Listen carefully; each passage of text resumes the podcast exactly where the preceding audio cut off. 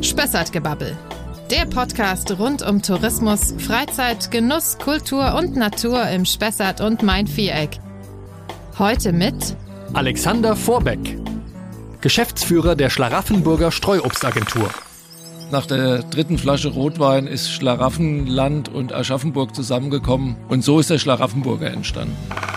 Wir haben jetzt mittlerweile ungefähr 170 Projektteilnehmer, ungefähr 13.000 Obstbäume am Bayerischen Untermain. Und unser Ziel ist es schon, damit einen wesentlichen Beitrag zum Erhalt des Streuobstes zu leisten und das funktioniert auch ganz gut. Es hängen ja noch viel mehr Arten an der Streuobstwiese dran. Viele sagen, das ist der artenreichste Lebensraum in ganz Mitteleuropa. Also ich finde die Streuobstwiese eigentlich ein Paradebeispiel für nachhaltige Bewirtschaftung. Es ist aus der Region, es ist in der Region. Wir haben ökologische Erzeugung, wir haben gleichzeitig eine hohe Biodiversität, wir haben ein gesundes Lebensmittel. Zu unserer neuen Spessart-Gebabbel-Folge begrüße ich heute Alexander Vorbeck. Er ist 56 Jahre alt und hat vor nun schon 20 Jahren die Initiative Schlaraffenburger gegründet und arbeitet seitdem als deren Geschäftsführer. Der Umweltingenieur aus Mömbris hat sich mit dieser Streuobstagentur den Erhalt der heimischen Streuobstwiesen als Lebensraum für Tier- und Pflanzenarten zum Ziel gesetzt. Doch unsere Streuobstwiesen, das wissen wir, sind auch Lieferant für gesunde Lebensmittel und Teil unserer abwechslungsreichen Kulturlandschaft. Zentrale Leitgedanken der Initiative sind dabei Natur- und Umweltschutz, regionale Wertschöpfung und soziales Engagement.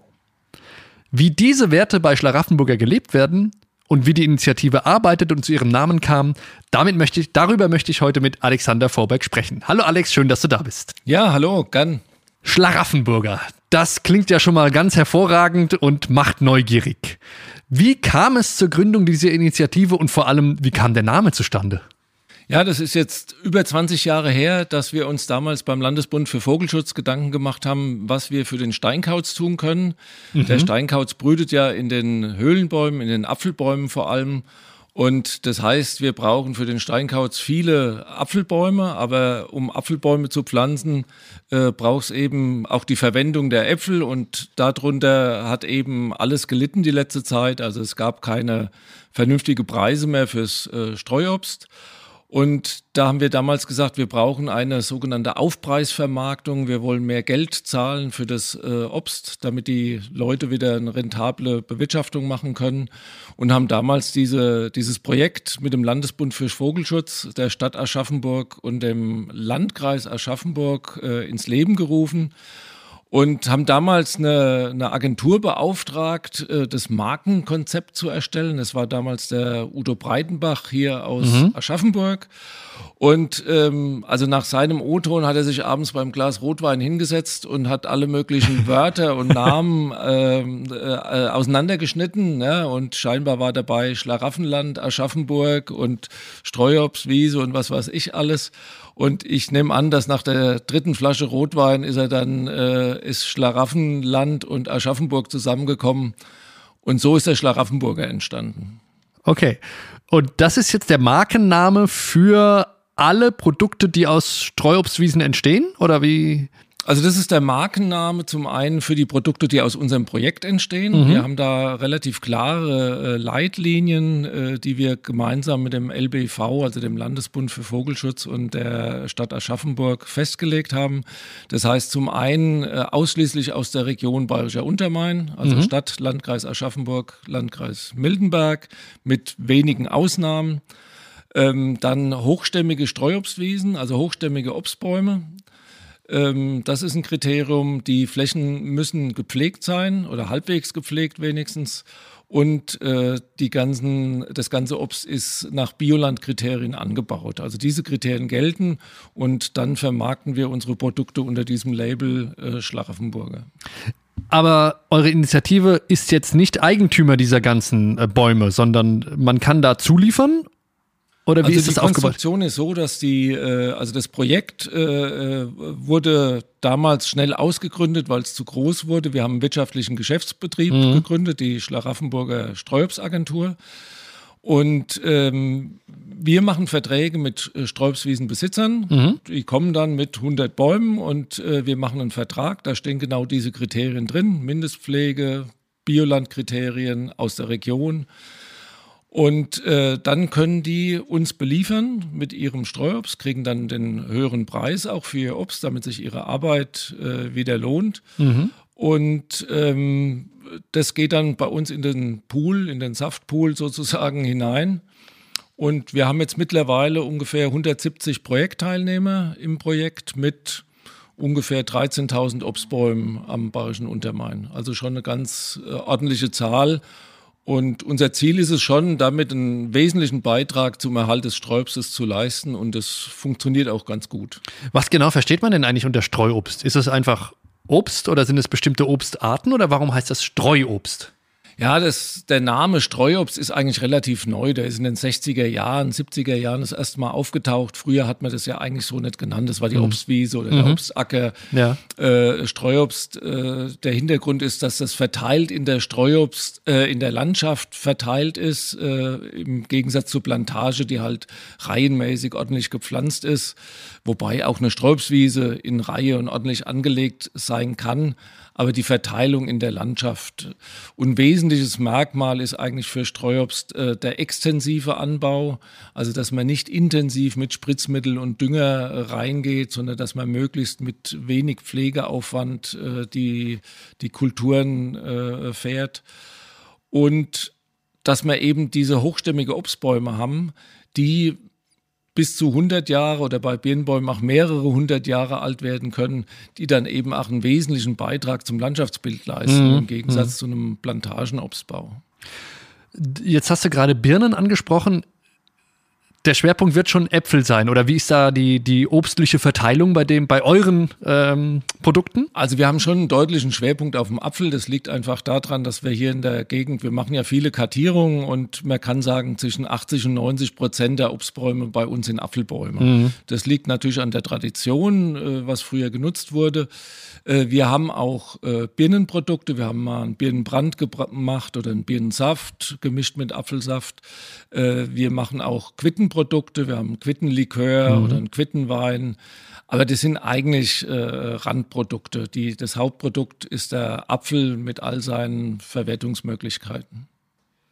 Und wenn dann das ganze Streuobst geliefert wird von euren Projektpartnern, das heißt, ihr braucht dann ja auch irgendwo einen Produktionsbetrieb und Abfüllbetrieb und solche Sachen, ne? Genau, wir sind in erster Linie erstmal nur eine Organisationsstruktur. Wir bündeln die ganzen Teilnehmer und bringen dann das Obst. Also unser Vertragspartner ist die Kelterei Rothenbücher in Schöllkrippen, die Kelterei Kuhn in Rückschippach und die Erdbeerench in Alsenau. Also diese drei Keltereien verarbeiten unsere Äpfel. Und es funktioniert auch sehr gut. Und das sind unsere Partner im Projekt. Das heißt, ihr sammelt die Äpfel gar nicht selbst ein und bringt sie zu den Keltereien, sondern die werden dann direkt dorthin gebracht? Also teils. Wir haben natürlich Anlieferstellen bei den Keltereien direkt. Wir haben aber auch eine eigene Anliefer- oder Annahmestelle in Hösbach, die wir selbst betreiben, wo wir dann die Äpfel auch entsprechend verteilen können, wo sie gerade gebraucht werden. Und oft ist es so, dass wir deutlich mehr Äpfel hier ernten können, als wir selbst verwerten können. Dann müssen wir das auch an Dritte nach außen verkaufen. Das wollen wir so gering wie möglich halten. Wir wollen so viel wie möglich hier in der Region halten. Aber bei einer ordentlichen Ernte ist das oft nicht möglich. Mhm. Ja, und die Teilnehmer bringen einen großen Teil, aber wir haben auch einen eigenen landwirtschaftlichen Betrieb. Also wir bewirtschaften selbst ungefähr 36 Hektar Streuobst und generieren da schon auch so circa 40, 50, 60 Tonnen Streuobst im Jahr, die wir selbst ernten mit eigenen Leuten, mit Lesemaschine und tragen da schon auch dazu bei der Ernte mit eigenen Erntetrupps. Also ihr seid auch nicht nur sozusagen Organisator und Vermarkter, sondern auch Landwirt in dem Sinne. Genau, also wir haben, als wir das Projekt gestartet haben, relativ schnell gemerkt, dass es mit der Organisation der Leute allein nicht getan ist. Es haben so große Lücken waren da, zum Beispiel bei der Pflege der Obstbäume. Da haben wir praktisch einen eigenen Pflegetrupp aufgebaut, womit wir jetzt unsere Bäume pflegen, aber auch als Dienstleister für Kommunen, für Landschaftspflegeverbände auftreten oder auch für Privatleute. Also die Dienstleistungen für Baumschnitt ist ein großer Faktor. Wir haben den eigenen landwirtschaftlichen Betrieb, also den brauchen wir ja als Biobetrieb. Wir sind ja der Biobetrieb, der das Zertifikat hält dann auch. Wir müssen die Produkte vermarkten, das heißt, wir haben einen Gewerbebetrieb, wo wir die Produkte auch in Verkehr bringen können dann. Und wir haben ein Ingenieurbüro oder ein Fachbüro für Streuobst, wo wir auch Fachplanungen machen, Kartierungen machen. Und das Ganze dreht sich immer wieder um das Thema Streuobst. Das ist praktisch das, an dem wir uns immer wieder andocken. Und wir versuchen, die komplette Wertschöpfungskette Streuobst in der Region, aber auch über die Region hinaus zu vertreten und darzustellen. Und ein großer Punkt, der uns auch noch wichtig ist, dass wir das Ganze ja auch in die Breite bringen wollen. Das heißt, wir wollen Menschen dafür begeistern, wieder Streuobstwiesen zu pflegen, anzupflanzen. Deswegen ist das Thema Bildung, Streuobstakademie nennen wir das, bei uns auch ein großes Thema. Wir haben eine eigene Baumwartausbildung, wo wir Menschen dazu qualifizieren wollen, wieder Obstbäume zu pflanzen und zu pflegen. Warum ist denn, mal abgesehen von Landschaftsbild, das hattest du ja schon angesprochen, warum sind Streuobstwiesen oder diese Bäume so wichtig? Als Brutstätte hatten wir auch schon gerade, aber überhaupt so aus ökologischen Gesichtspunkten. Also Landschaftsbild ganz klar. Geh mal, wenn es jetzt Frühjahr wird, im Mai, geh mal durch die von Hösbach nach Rottenberg hoch, wenn da alles blüht. Also das ist ein Traum. Wenn man da durch die Streuobstwiesen geht, dann sieht man schon allein, wenn man es nur von Menschengesichtspunkten sieht, allein was uns das gut tut, da wird viel fehlen, wenn das nicht da wäre. Und was uns fehlen würde, würde auch den Tieren draußen fehlen. Also wir haben den Steinkauz angesprochen. Das ist ja nur eine Leitart, die besonders herausgehoben wird. Ne, der Steinkauz war mal rote Listeart, ist bei uns am Bayerischen Untermain noch relativ häufig, in Bayern relativ selten. Und der hat da sein Schwerpunktgebiet drin, aber es hängen ja noch viel mehr Arten an der Streuobstwiese dran. Viele sagen, das ist der artenreichste Lebensraum in ganz Mitteleuropa. Das liegt einfach daran, dass man mit der Streuobstwiese, also wir haben zum einen die Lebensräume Wald und Offenland verknüpft. Wir haben Bäume, wir haben Wiese, wir haben verschiedene Etagen. Wir haben die Wiese, wenn es gut läuft, eine blütenreiche Wiese mit vielen Insekten. Wir haben einen Stammbereich, in dem viele Höhlen sind, in denen Totholz sind. Alle bauen Insektennistkästen. Wir haben mit jedem toten Baum haben wir ein hervorragendes Insektenhotel. Da sind Totholzkäfer drin, Insekten, Hummeln, Spechte und so weiter. Und dann haben wir natürlich dieses ganze Kronendach, wo es auch wimmelt von Leben, von Flechten, von Moosen, von Insekten. Und deswegen ist die Streuobstwiese ein ganz wichtiger Beitrag zur Biodiversität. Ist ja ein großes Thema im Moment. Die Insekten nehmen ab. Klimawandel ist ein großes Thema. Die Obstbäume wirken da ja auch ausgleichend. Also von daher, also das ist der ökologische Aspekt. Und auf der anderen Seite sehe ich auch den kompletten Nachhaltigkeitsaspekt. Also ich finde die Streuobstwiese eigentlich ein Paradebeispiel für nachhaltige Bewirtschaftung. Es ist aus der Region, es ist in der Region. Wir haben ökologische Erzeugung, wir haben gleichzeitig eine hohe Biodiversität, wir haben gesundes Lebensmittel. Also für mich ist das einfach, egal wo ich da anfange, das passt einfach. Vielleicht mal provokant nachgefragt, wenn die so wichtig sind, warum muss ich dann überhaupt pflegen? Ich kann sie doch einfach in Ruhe lassen und die Natur sich selbst überlassen. Aber wir brauchen ja die Pflege, oder? Ja. Also das ist natürlich, das ist immer wieder ein Kritikpunkt auch an unserer Arbeit, wenn jetzt eine zugewachsene Streuobstwiese, wenn die freigestellt wird, das sieht erstmal ganz wild aus, lasst doch der Natur ihren Raum. Also man muss ganz klar sagen, wir haben ja hier keine Naturlandschaft, sonst hätten wir hier einen Urwald. Das wäre auch okay. Ja, Biodiversität, Menschen raus und dann haben wir einen Urwald. Biodiversität wäre optimal. Aber wir haben ja eine Kulturlandschaft und wir versuchen, diese Kulturlandschaft zu erhalten. Und nur durch diese kulturelle Prägung durch den Menschen ist ja dieser wertvolle Lebensraum entstanden und kann auch nur durch die dauerhafte Pflege erhalten werden. Das heißt, wenn ich jetzt, das ist ja unser Problem im Moment, wir machen ja viele Projekte mit dem Landschaftspflegeverband, wir gehen über die Flächen, gucken uns das an und sehen, oh, das ist ja alles verbuscht, das ist zugewachsen, denkt man erstmal, ja, toll für die Arten. Ist es aber eben nicht, in dem Moment, wo es zuwächst, haben wir deutlich weniger Artenvielfalt auf den Flächen. Das heißt, wir müssen diese Flächen wieder freistellen, das heißt entbuschen, mähen, die Obstbäume schneiden, vor allem nachpflanzen, weil wir haben ja eine sehr große Überalterung, nicht nur bei den Baumpflegern, sondern vor allem bei den Bäumen auch. Das heißt, die sterben irgendwann ab? Oder? Klar, die Bäume sind jetzt alle in einem Alter, wir haben in den 70er, 80er Jahren, 90er Jahren ist wenig nachgepflanzt worden. Mhm. Und die Bäume, die wir jetzt draußen in der Landschaft sehen, sind eigentlich meistens so während dem Krieg noch oder nach dem Krieg gepflanzt worden und sind jetzt in der Abgangsphase. Ist erstmal ein großer Vorteil für die Arten, die da drin leben. Wir haben sehr viel Totholz, wir haben sehr viel Höhlen. Aber ganz klar ist, dass wir in 20 Jahren vielleicht nur noch die Hälfte des heutigen Bestandes haben, weil die Bäume abgehen und nicht genügend Bäume nachgepflanzt wurden. Deswegen ist unser Konzept auch auf unseren Flächen, dass wir den Schwerpunkt auf die Nachpflanzung legen. Wir wollen so viele Bäume wie möglich nachpflanzen und, das ist wichtig, gut pflegen, weil ohne Pflege kommen die nicht durch die ersten Jahre, um eben diese Lücke zu schließen. Wie lange braucht denn so ein Baum, bis er dann Früchte abwirft? Ja, wir haben es hier mit Hochstämmen zu tun und ein Hochstamm muss natürlich erstmal sein Kronengerüst aufbauen. Und da sind wir bei den Apfelbäumen oft in einem Bereich von 10 bis 15, manchmal auch 20 Jahre, bis der nennenswerte Erträge abwirft. Also ihr müsst fast schon eine Generation in die Zukunft blicken. Ne? Also ich will es nicht vergleichen mit den Förstern, aber in ähnlicher Dimension ist, also die Sachen, die ich jetzt pflanze, die werden meine Nachfolger ernten. Aber ich ernte ja auch die Äpfel, die meine Vorgänger gepflanzt haben. Ja. Okay. Gerade wurde noch angesprochen, du hast gesagt, schneiden. Ich habe das nie so richtig verstanden. Vielleicht kannst du es mal für die, denen es so geht wie mir, erklären. Warum muss ich die Bäume überhaupt schneiden? Ja, ich kann doch auch sagen, die sollen wachsen, wie sie wollen und da kommt dann bestimmt auch ein Apfel raus. Ja, da gibt es verschiedene Ansätze. Also auf dem Land schneidet man vor allem, damit es sauber aussieht. Ne? Also das ist schon mal ein ganz wichtiger Grund. Ne? Aber also warum schneiden wir?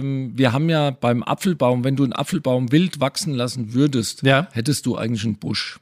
Und wir wollen ja einen Apfel, einen guten Apfel da draußen haben. Das heißt, um eine gute Fruchtqualität zu bekommen, muss ich den Baum auslichten, dass die Äpfel größer werden, dass sie gesund werden, dass sie gut Geschmack bekommen. Also das ist ein Grund zum Schneiden. Mhm. Ein zweiter Grund und ein ganz wichtiger Grund für uns ist die Stabilität des Baumes. Also wenn ich einen Baum in der Jugendphase nicht pflege, nicht schneide, wird aus dem Baum oder aus dem jungen Baum nie ein großer Baum, sondern es wird ein Busch werden. Mhm. Also um einen Baum zu bekommen, muss ich den praktisch erziehen. Und dann wollen wir natürlich auch einen gesunden Baum haben. Das heißt, beim Schneiden werden auch kranke Stellen entfernt oder Schwachstellen entfernt. Und dann ist er eben auch tragfähig, kann die Stabilität halten. Und deswegen müssen wir zumindest eine Mindestpflege in die Bäume kriegen. Also wir sind ja nicht so, dass wir die Bäume jedes Jahr intensiv schneiden, aber sie brauchen eben eine Grundpflege. Mistel ist im Moment ein großes Thema. Solange ich nicht schneide, nimmt die Mistel überhand. Das heißt, wir müssen die Misteln rausnehmen, damit die Mistel dem Baum nicht den Lebenshahn abdreht. Das sind diese schönen Kugeln, die man manchmal so sieht, das oder? Das sind die tollen Kugeln, unter die du dich an Weihnachten mit deiner Frau küssen kannst. Ja, dafür sind sie sehr gut. Alles klar. Also das sollte man auch machen und beibehalten. Aber für die Obstbäume ist es tatsächlich ein Problem, weil die so überhand nehmen, dass sie den Bäumen den Saft absaugen und ihn im Endeffekt dann auch den Gar ausmachen können. Okay, und Schneiden gehört dazu, die Ernte gehört natürlich auch dazu. Was müsst ihr noch alles machen so im Jahresverlauf so in der Streuobstwiese? Also wenn ich den Jahresverlauf mal hernehme, also unser Jahr fängt eigentlich wann fängt es an? Das ist eine gute Frage. Also ich gehe mal von der Pflanzung aus, die wäre im November. November ist unser Pflanzmonat. Da wird gepflanzt. Ab November bis März ungefähr schneiden wir an den Bäumen. Also nicht nur unsere Bäume, sondern unsere Auftragsbäume auch. Nach dem Schnitt kommt dann die Veredelung. Wir haben eine eigene Baumschule, in der wir alte regionale Sorten vermehren und veredeln. Was heißt veredeln? Veredeln konkret? Heißt, du hast eine Unterlage, das heißt eine Wurzel. Und um jetzt zum Beispiel eine alte Sorte, einen Bürgstädter oder einen roten Bürgstädter zu erhalten, muss ich einen Edelreis nehmen von diesem alten Baum und muss das auf die Unterlage setzen. Und dieses Zusammenführen, dieses Pfropfen, das ist das Veredeln. Und die wachsen dann miteinander? Die wachsen zusammen und dann kommt am Ende dieser rote Bürgstädter raus, wenn ich den da drauf veredel. Und wenn Obwohl sein Vater ein anderer Stamm ist sozusagen. Oder? Die Unterlage ist ein anderer Stamm. Was heißt Unterlage? Die Unterlage ist die Wurzel, die Wurzelunterlage. Okay. Also es ist ja so, wenn du einen Kern nimmst von einem Bürgstädter Roten und dann steckst du in den Boden, ja, dann kommt kein Bürgstädter Rote raus, sondern irgendwas, was eben die Elternsorten, also der Bürgstädter Rote in Verbindung mit der Vatersorte, die eben ein Pollen von einem anderen Baum, von einer anderen Sorte ist.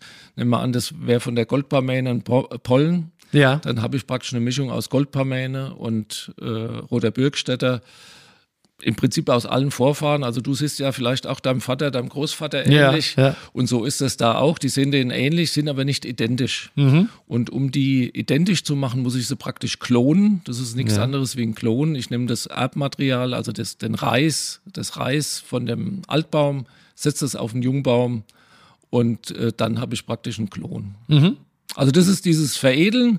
Wir veredeln ungefähr so 600, 800 Bäume im Jahr, hauptsächlich für unsere Verwertung, aber auch für Privatleute und Erhalterflächen, weil diese Sorten immer seltener werden, die sterben aus, weil sie in Baumschulen nicht mehr vermehrt werden. Also da gehören Sachen dazu wie Steinbacher, Alsnauer, Roter Rambur, der Rote Bürgstädter, Trennfurter, Renette, also oft verbunden mit den lokalen Namen. Ja.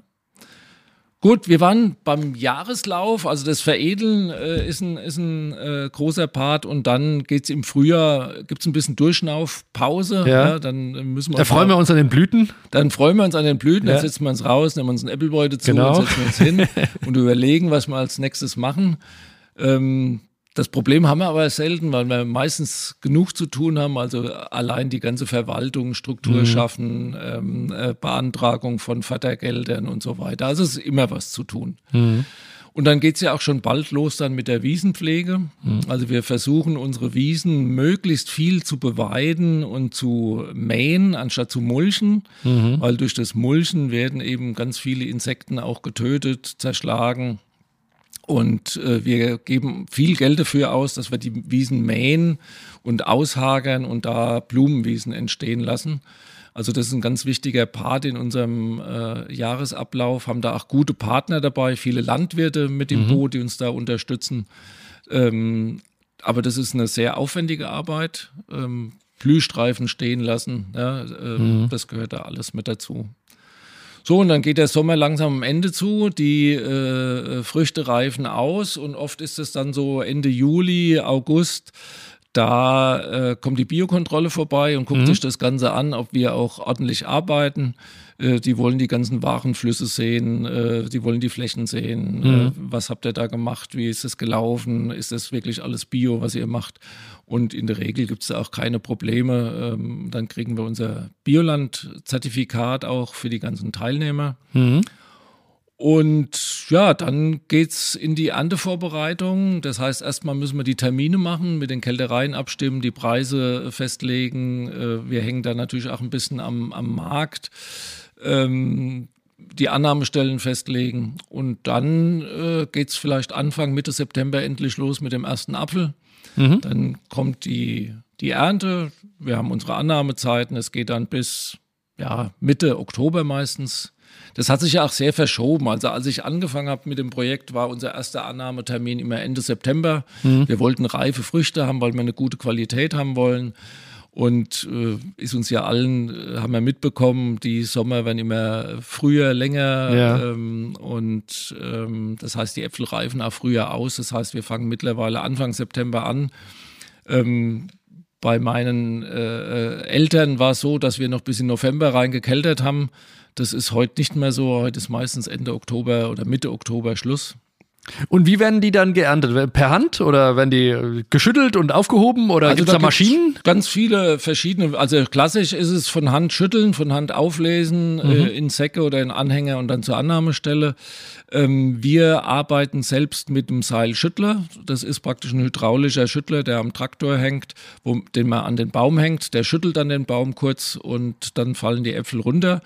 Also das ist ein sehr, sehr empfehlenswertes Gerät, weil das Schütteln der Bäume ist schon sehr, sehr kraftraubend und aufwendig. Das kann man mal an 2, 3 Bäumen machen und dann muss man mal durchschnaufen. Und deswegen ist der Seilschüttler für uns da ein ganz wichtiges Gerät.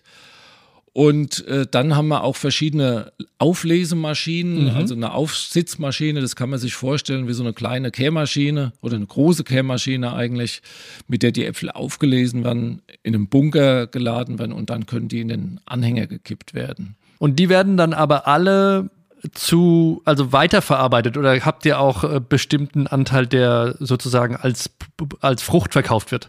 Also wir versuchen immer wieder mit Tafelobst da auch Fuß zu fassen und wir haben da auch schon viel gemacht in dem Bereich.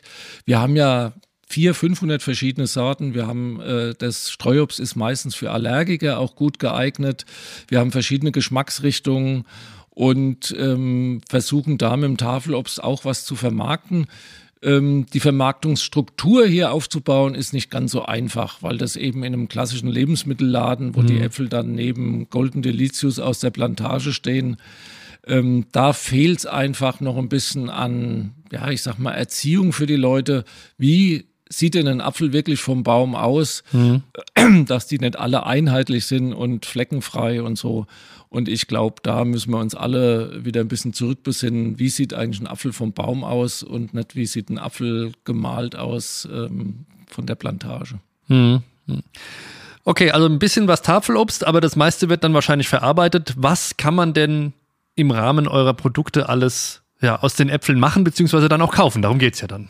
Also das Kernprodukt ist natürlich der Apfelsaft. Ja. Das macht ungefähr 80% aus, zusammen mit der Apfelschorle vielleicht 85% Apfelsaft. Das ist das Hauptprodukt. Reingefragt mal kurz, wie viel Liter kommen da ein Jahr von euch da auf den Markt? Also wir produzieren als Schlaraffenburger zwischen 100 und 140.000 Liter Saft und verschiedene andere Produkte. Und an Apfelmengen haben wir, das ist ja sehr schwierig, die Obstbäume alternieren ja, das heißt, gute und schlechte Jahre können in einem Jahr sehr gut tragen und im nächsten Jahr wenig. Also wir hatten 2018 zum Beispiel 950 Tonnen Streuobst geerntet. Im Jahr danach hatten wir 95 Tonnen Streuobst, das heißt 10% davon. Ja. Okay. Und in diesen Unterschieden müssen wir arbeiten. Das heißt, wir müssen ja auch am Markt bleiben. Wir müssen weiter beliefern können. Wir brauchen Tanklager, um das zu überbrücken. Aber wir müssen auch aufpassen, dass wir uns nicht überheben, wenn wir 2 gute Jahre hintereinander haben. Deswegen sind wir immer auch angewiesen auf externe Abnehmer, die uns diese Überschüsse dann auch abnehmen. Was aber sehr gut funktioniert, weil wir auf stabile Beziehungen, Handelsbeziehungen auch achten. Ja. Also gut, wir haben 85% wird Apfelsaft. Also ein bisschen weniger, sagen wir mal 75-80% ist Apfelsaft mit Schorle zusammen. Dann kommt der Apfelwein und der Sidra, also Appleboy ist ja natürlich der Klassiker hier bei uns. Ist ja Lebensgrundlage eigentlich für uns alle. Ja, also keine Frage. Appleboy kein Leben, ne? Also das brauchen wir unbedingt. Dann haben wir den Sidre praktisch, das ist so der, ich sag mal ein bisschen der Anfänger-Appleboy für Zugezogene. Wieso? Ist der bekömmlicher oder? Ja, der hat einen niedrigeren Alkoholgehalt, der ist bei 3,5% und der ist nicht ganz durchgegoren, deswegen ist er noch süßer. Ah ja, okay. Ja, also er ist gerade für Leute, die von außen kommen, denen ist ja der Appleboy meistens zu sauer.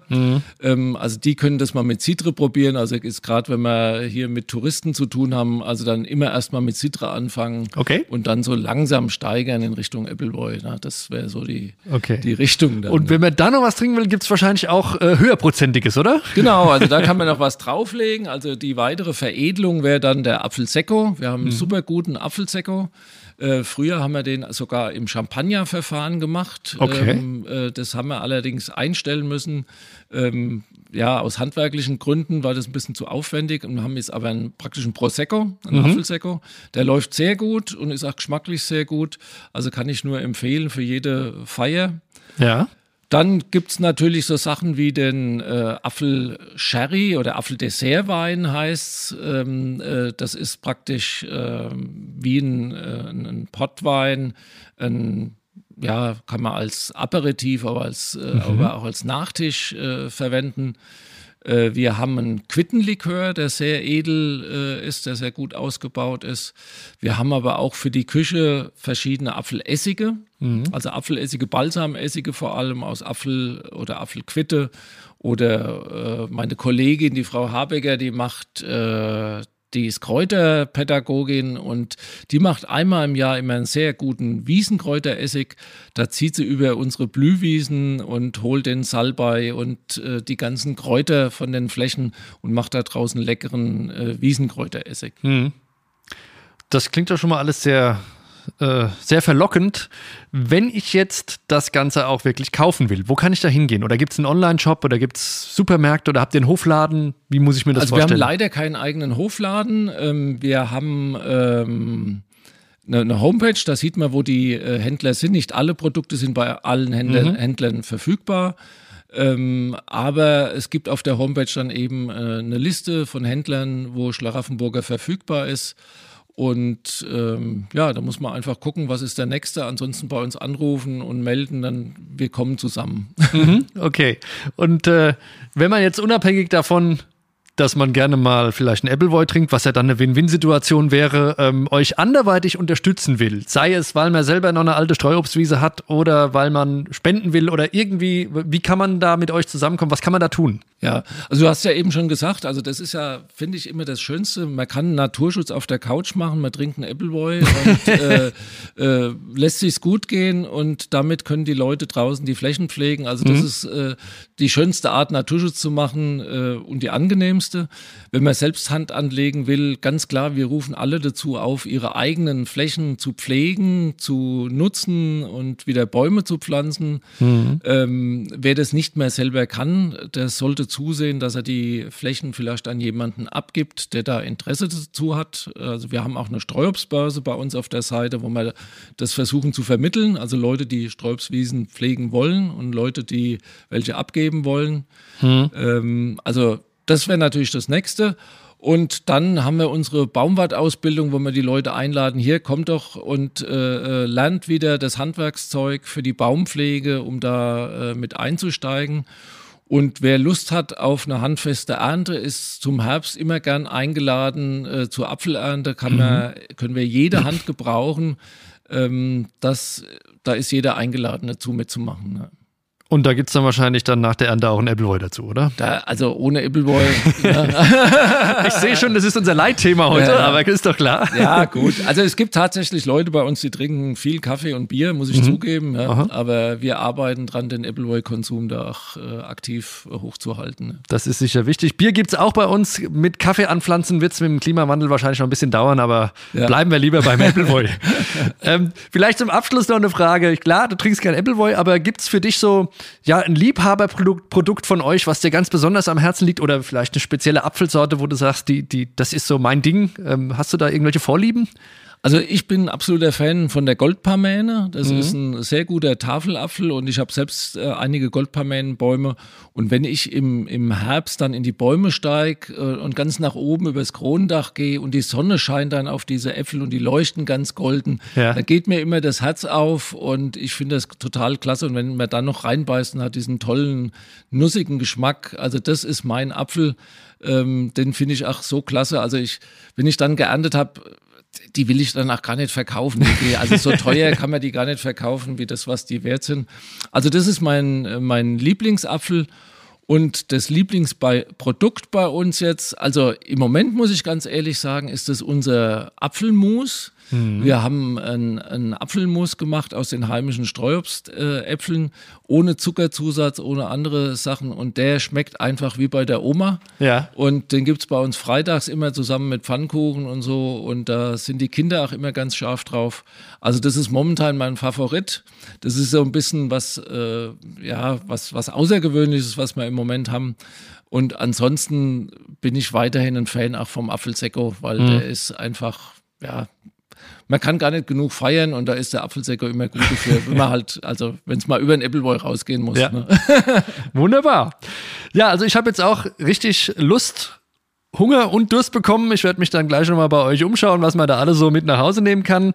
Ich danke dir ganz herzlich für das Gespräch. Es war sehr aufschlussreich, wir haben viel gelernt und Ja, ich glaube und hoffe, dass einige unserer Hörer jetzt auch wissen, was sie alles tun können, um unsere heimische Kulturlandschaft zu unterstützen und auch was für Biodiversität, Artenvielfalt, ja, und Naturschutz zu tun. Ich danke dir, dass du da warst. Ja, danke für die Einladung.